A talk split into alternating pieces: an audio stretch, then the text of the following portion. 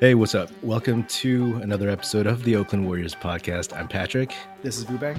And um, we just got to talk about the James Harden trade, but more specifically, I think maybe uh, uh, the Kyrie Irving drama. I don't know if it's drama or if it's more of like a dramedy. Uh, which I, I, I would call it the experience. It's the Kyrie Irving experience. And what is that?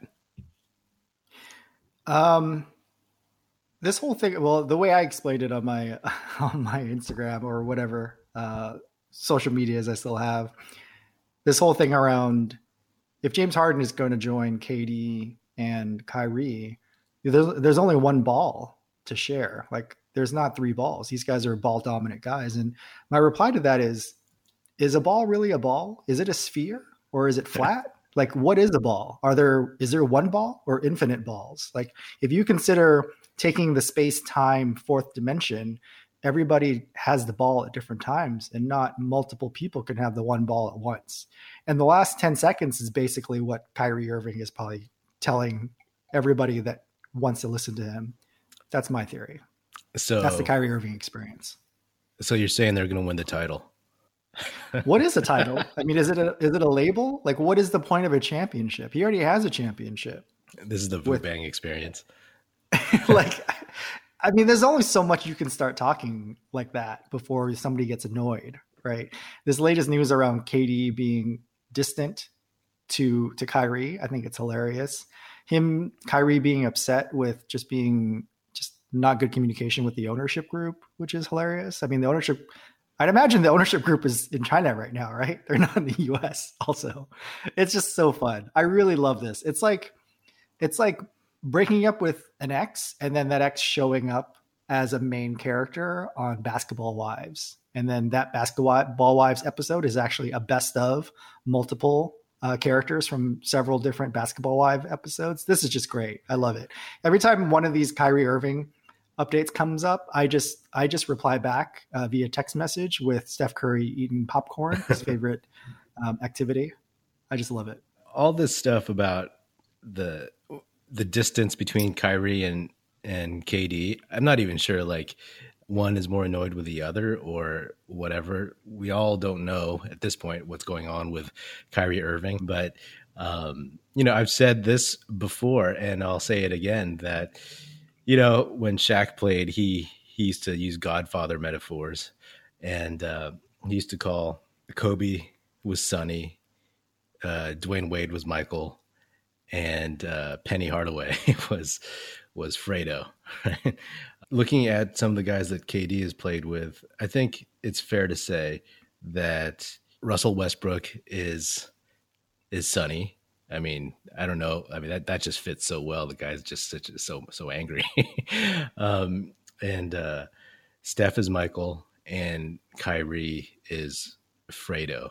I mean, I, I was hoping that if the Warriors didn't win, the title that it was going to be the Nets. Again, we don't know what's going on with Kyrie, but seemingly for for no reason, just Kyrie being like trying to be his unique self or whatever.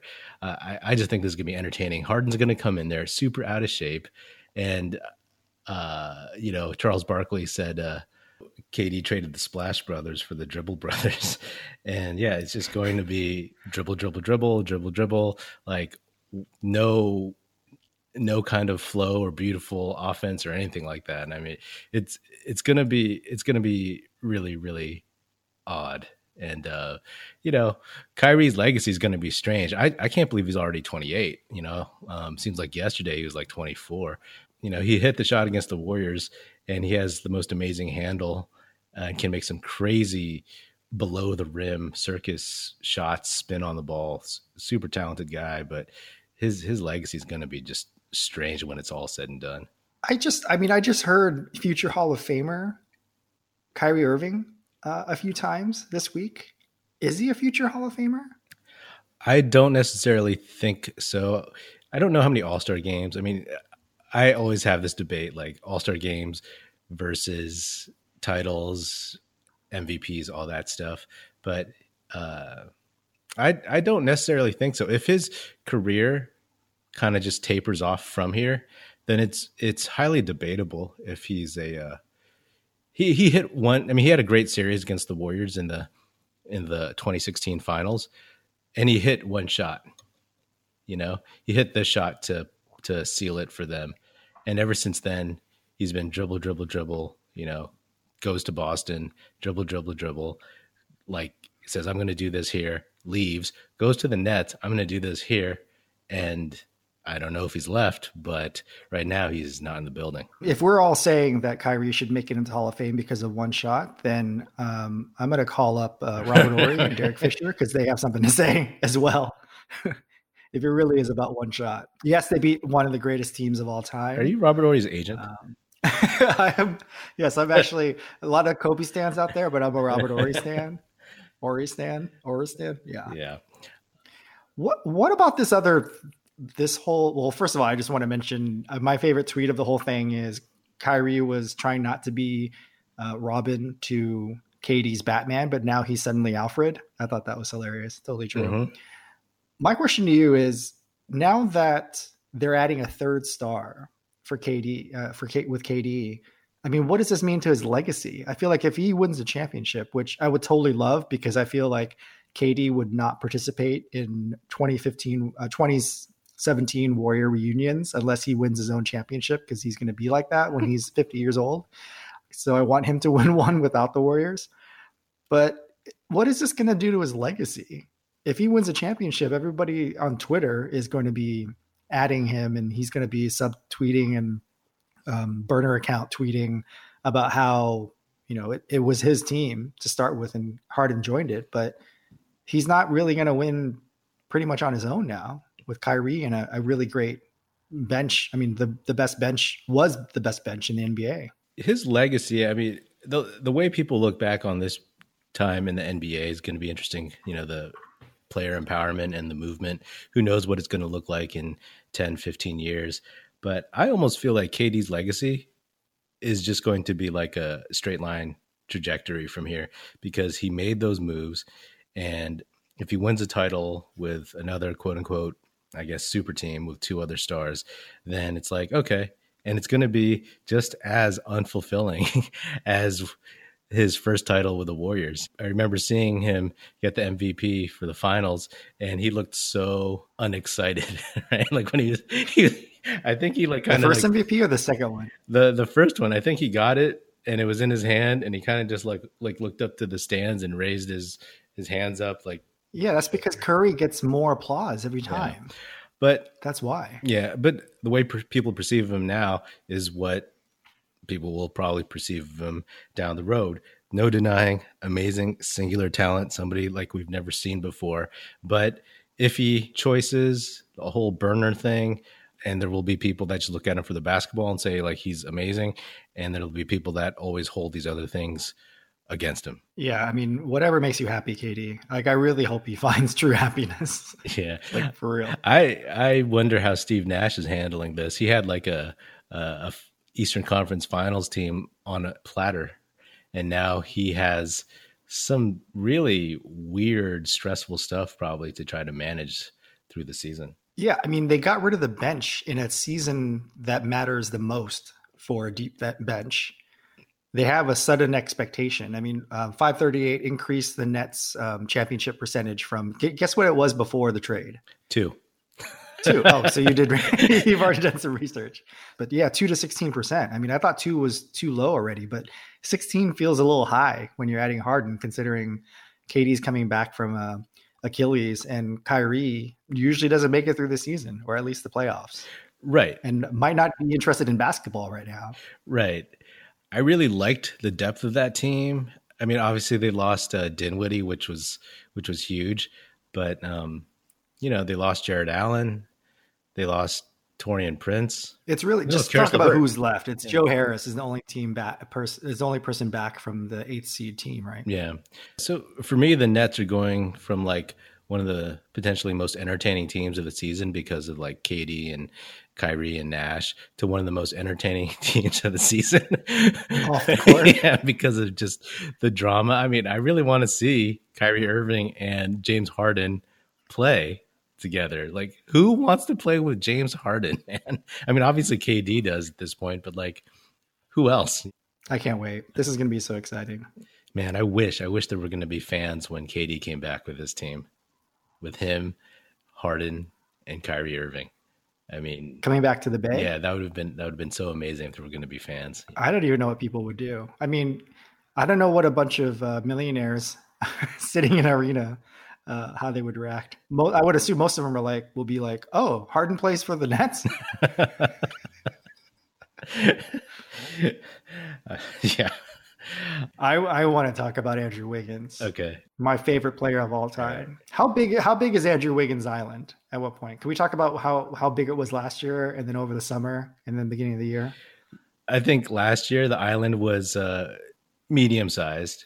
You know, like there was it was cautiously like medium sized, and then um, beginning of the season. Uh, oh, actually, over the summer the island got a little bit bigger. You know, um, the the seas uh, receded. The start of the season, it just like it, it's like all the ice caps melted. You know, and and you're just standing. well, there. we can all agree now, though. Like if if this was Andrew Wiggins for D'Lo straight up at this point, we would have we would have already been satisfied. But the fact that we have the Minnesota number one pick next year, top three protected, and then 2022 mm-hmm. unprotected. Mm-hmm. I mean, this is just icing on the cake. This is a fucking second cake. Yeah. This is like, oh, here's your birthday cake. Eat it all up. There's another one coming. Yeah. No, this is this is awesome. Like what they got is fantastic. And considering how D'Lo is performing in Minnesota, and which is not very well, like the Minnesota fans, and they're starting to see that he's a very limited player in how he plays and how how much he actually affects winning. And then that affects their record, of course, which affects the draft pick, which is awesome. What, what, place? Remind remind the listeners what place in the Western Conference the Minnesota Timberwolves are currently. Dead last. Which is great, but I guess you know what? I mean, I have this whole thing around like I wish they were like in third place, third to last, because then it we can definitely get the fourth pick better. But it's really hard to get the first, second, or third pick nowadays. So that's fine. Yeah, I mean, stay last place. I'm looking at it's like a fifty percent chance. I'm looking at it as like get their losses now because who knows? Like maybe they'll build up. There's talk of them being interested in like PJ Tucker. You know, so get the losses, get the losses, get the losses because they're going to try to improve because they obviously don't want to be the worst, one of the worst three teams in the league. And then they also know that they don't want to, you know, be in the middle ground. I mean, they have PJ Tucker's not going to help them make the playoffs. That's for sure. But, uh, you know, I think they should do the opposite. Like they should try to keep this pick. They should try to get a top three. I, I agree so with then you. They don't have. Yeah because that's this year is a better draft. The 2021 is a better draft. The top three picks can be number one picks in the previous draft and then the next draft. And so if they if they somehow keep if they don't keep this year's pick and they give up 2022's pick, that's the best outcome for them. Yo, I, I 100% agree with you. But the optics of them um, just tanking for the season, it would just be terrible right? Like they get the number one pick, they make this trade for D'Lo, and they should be better, right? Like on paper. So I think it would be a hugely hard sell uh, to try to tank at this point. You know, especially with KAT going through his personal family COVID issues and being out for part of the season. Um, he missed like four, five, six games, and they lost all of them. So I think they're going to give it a shot, but that's why I'm trying to like hope that they lose enough games in case they, you know, win a few here. Edwards like figures stuff out and um and whatnot. Because PJ Tucker will help them win a few games if they do get him. He's just not going to help them get to the playoffs. So if they lose, I'm all good. You know they're for sale right now, right? Yeah, yeah, I do. If I was the next owner, I would want to come in with the number one pick, the top a top three pick in one of the best drafts ever. Like I don't care about optics. Especially if I'm selling the team. All you have to do is not trade for PJ Tucker and just make sure D'Lo gets a lot of play. and and Anthony Edwards. I mean basically just do what they're doing now. No change. Internally they might be tanking. You never know. Like cuz it, yeah. it seems like it cuz Ricky Rubio that trade is not working out for them. Edwards I think he'll be up and down all year In what situation do you get a player you've had before and it's worked out? How many second stints have actually worked out ever? Well, clearly that Chris Webber second stint uh, when he was like 50 pounds overweight, that was that was. That We're was not talking about retiring as a warrior. uh, We're talking like second stint. Second stint. Don Nelson as a coach. uh, player wise, I can't I can't think of one. Yeah, I mean, I don't know what they were expecting. Ricky Rubio as an adult is the same as Ricky Rubio as a child. So yeah, the Andrew Wiggins trade. Are you kidding me? Like he's giving us what the Warriors front office said. He fits better in the role, and he's he's trying hard. You know, he's playing hard on defense. His defense is really, really active, and it's nonstop. He's getting blocks. Uh, you could see him like moving his feet constantly, and he's never going to be worth his contract. But that's not my money. You know, in terms of on the court. If you can't get like KD, you can't get um, uh, another perennial All Star in there then Andrew Wiggins is a ain't bad. You know what I'm saying? Well, the good news is that post tax paying, um, Andrew Wiggins is the second worst contract the Warriors have right now. Next to Oubre paying ninety million dollars for one year of Oubre. Ninety million dollar man. If Oubre continues this way, it it might just be that uh, they move on from him. He's in a he's a free agent, and uh, you know hey, if they get a good pick, you pick a wing of the future, and then you play him behind Clay and Wiggins. I would not mind that at all. You're listening to the Oakland Warriors podcast. Do you know Oakland Warriors is a website too? OaklandWarriors.com offers a collection of Warriors t shirts that are comfy, classy, and cool. Fit for a real Warriors fan like you. Forget basic tees and boring designs. With Oakland Warriors, you can show your team pride with those in the know.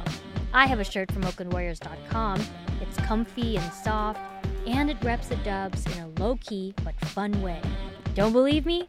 Check out OaklandWarriors.com and use the code PODCAST at checkout for a 10% discount in terms of Wiggins, how would you compare his game to, say, the aforementioned Harrison Barnes? He's definitely much more exciting to watch. Uh, the I think for him, I mean, I see his physical prowess. I can just see him thinking on the court. Like I really feel like he's not comfortable yet. I can see his. I mean, I just feel like he's still thinking too much when he's with the full team. When he's with the second team and he's just getting to run wild, um, a lot of isos. I think you know he looks more comfortable because he knows that he's the best player on the court. I just don't know if he sort of fits in knowing that he's the the second playmaker slash you know third most experienced warrior when he's playing with the with the with the main with the starting lineup. I think he's way better than Harrison Barnes, especially now. When you watch Barnes, he has like the same moves that he had when he was with the Warriors. Um, his athleticism is diminishing, and the only thing better that he probably does than Wiggins is guard big fours or something. I don't know if you noticed this, but uh, there's some players that look like they're playing like robots. Um, Harrison Bar- Barnes is one of them. Mm-hmm. Um, Jaylen Brown used to be like this. I, I, watched all of his games. I had season tickets for Cal when he was at Cal, mm-hmm. and he played like a robot. Yeah, like you can see him like if you're ballroom dancing and you're counting your steps, I feel like that's what he used to do. Now it's just incredible what he's done. Yeah. And that feels like the next level of what, um, you know, taking in all of these learned and then just applying it so that it's smooth and trend, um, seamless. Mm-hmm. I, I just feel like, I mean, is it too late for Andrew Wiggins to do that? I mean, just to get a little bit more loose. Um, he's 25, right? Yeah, he'll be 26 uh, sometime during the season. Um, it's not too late, but here's the thing. Like I, I agree with you. Like that second unit is where he seems most comfortable, especially with Eric Paschall out there because it takes a little bit of the creation pressure off of him. Um, and I think he's finally starting to get more comfortable playing with Steph. I think he's understanding where he uh, needs to be, what he's supposed to, do, what the team wants and needs from him. But I just don't know if he has like I mean, Jaylen Brown was obviously like so much younger when he figured it out. Um, Wiggins, I could be cautious, cautiously optimistic, but um, I'll just take what what we have for now, and and hopefully that improves a little bit. I'm overall happy. This is pretty damn exciting. I mean, if for anything, he's provided us a little extra, a little something to a secondary thing to think about um, just following the Timberwolves. I think it's it, I think it's great. Yeah, it's so much fun to follow the Timberwolves like on on like the Athletic or to go on like uh the Timberwolves uh, fan blogs and and read what they're what they're saying. It's like yes, yes. It's it, it, you know, it makes you feel like you won something even if you didn't. I mean, you I guess winning the trade. Did you read that article by whatever like NBC Sports Bay Area about the Wiggins trade, where like they just said the Warriors fleeced the the Wolves? I did, yeah. The break the breakdown was great. Essentially, it's D'Lo does not fit into Minnesota. I mean, he has limitations. He did not fit into the Warriors system. It was really just, you know, that whole idea around not necessarily trading players, but just trading contracts. Mm-hmm. It, he was a contract. Yeah. I mean, he's a way to to keep open the bil- the ability and flexibility of going above um, um, the maximum. Yeah. Um, the whatever the my my word my GM words. I'm losing my GM words. But yeah, I mean it's basically just a holdover to keep to keep above the cap. Yeah, I mean it's just it's brilliant. It's I got to say it again. It is kind of just insane that like uh basically we traded like a guy who who was not good for the Warriors for a guy who was much better for the Warriors and a potential lottery pick. Let, let's let's go back further, right? right? So Durant signed with the Warriors for nothing, right? He came over here. We didn't do anything. The cap went up, signed him straight up. And then when he left, he was going to sign with the Nets, and the Warriors were going to get nothing. And then the Warriors called up the Nets and said, Hey, you know what? Um, what if we sign D'Angelo Russell and we do a trade um, you know, a sign and trade so that we can fit him under the cap and then we'll give you something. And Durant was really petty about it and said, no, you deserve a, I deserve a first round pick. And so mm-hmm. the Warriors ended up giving a, a, highly protected first round pick, right? Am I saying this right? And then got D'Angelo Russell for, for nothing. Mm-hmm. Got D'Angelo Russell for a pick that did not become anything. I should do some research, research to figure out what it was. Um, and losing Durant. And then that to, to connect all the dots, getting three years of Durant led to Andrew Wiggins and potentially a first round pick in the best draft of all time. Yeah, and and if you really really want to kind of go in that direction, yes, the Warriors stunk because uh, injuries and Durant left. We also got James Wiseman out of this, right? Like, technically by KD leaving, right, and like a series of other events and a terrible, terrible year, but uh, that's not bad. That's actually, I mean, I don't know if I can smile bigger than this. this that's actually very um, pleasing to think about. Good job, Bob Myers. I mean, we lost Iguodala. Livingston was going to retire anyway. Losing Iguodala was was tough, but that should be a lesson to all Warriors fans that like sometimes you kind of have to move on and you know just appreciate the business of it all because I'll take what we got now over uh, an aging Iguodala as much as I love uh, Andre on the team. You know what I mean? Just in terms of basketball. The the only way to sort of to describe how impactful that was is just to pretend just for a minute if we had the second pick in the year before or the year before that. Right? If it wasn't James Wiseman, but it was Luka Doncic or it was um, Ja Morant. like that's the only other way to to describe how much of a fleecing or how much how lucky this was. Yeah, I mean, we should always trade with Minnesota like every year.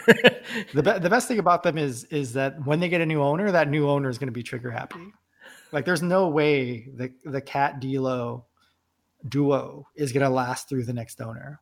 Absolutely not. Yeah, I think I read something from a Minnesota sports writer saying that they should keep KAT, keep Edwards, and move on from D'Lo already. but on on that note, it's like you know people were questioning the the trade. They were emotional about losing uh, Iguodala, the you know to make space for D'Lo, the the KD trade. But Myers, not not a bad move. Do you think he's a good GM? How do you feel about Bob Myers, the local uh, high school basketball um, legend from Monte Vista High School in Danville, California.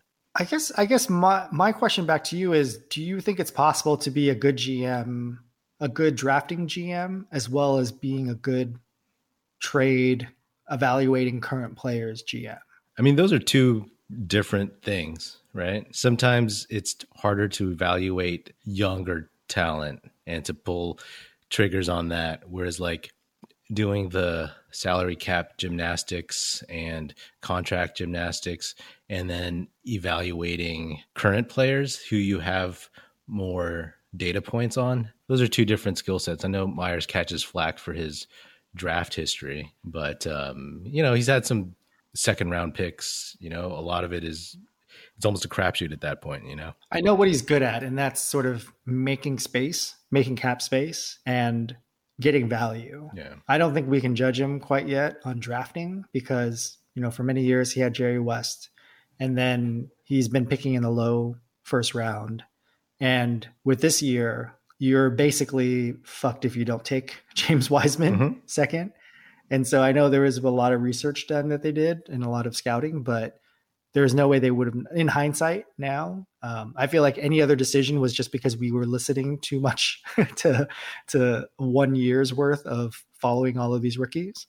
Um, so I feel like the next few years, you know, it's, it's weird to say, but seven years into his tenure or five years into his tenure, we're saying that we haven't, he can't fully judge him yet, but it feels, it feels true. yeah, that's a good point of him being good at making salary or creating cap space um, because that opens the opportunity, right? Like for the Warriors for the last several years, you just need cap space, and then guys will want to come to the team, right? Uh, in terms of free agents, and then I mean, some of his second rounders, we thought, or at least I thought, they were going to be good. Like Patrick McCaw was solid for a year and a half. Jordan Bell was solid for half a season. Um, and everybody thought that these guys were going to be critical parts of uh, the future. But that might not be as much on Myers as it is on like development and then those players' own ability to uh, improve. The Jacob Evans pick was just terrible. Off the jump, yeah. Yeah, that was that was that was just awful. Yeah, and if he gets like the Minnesota pick in like the the the four to six range, I mean, you know, that that uh, that could be a gimme too. You know what I mean?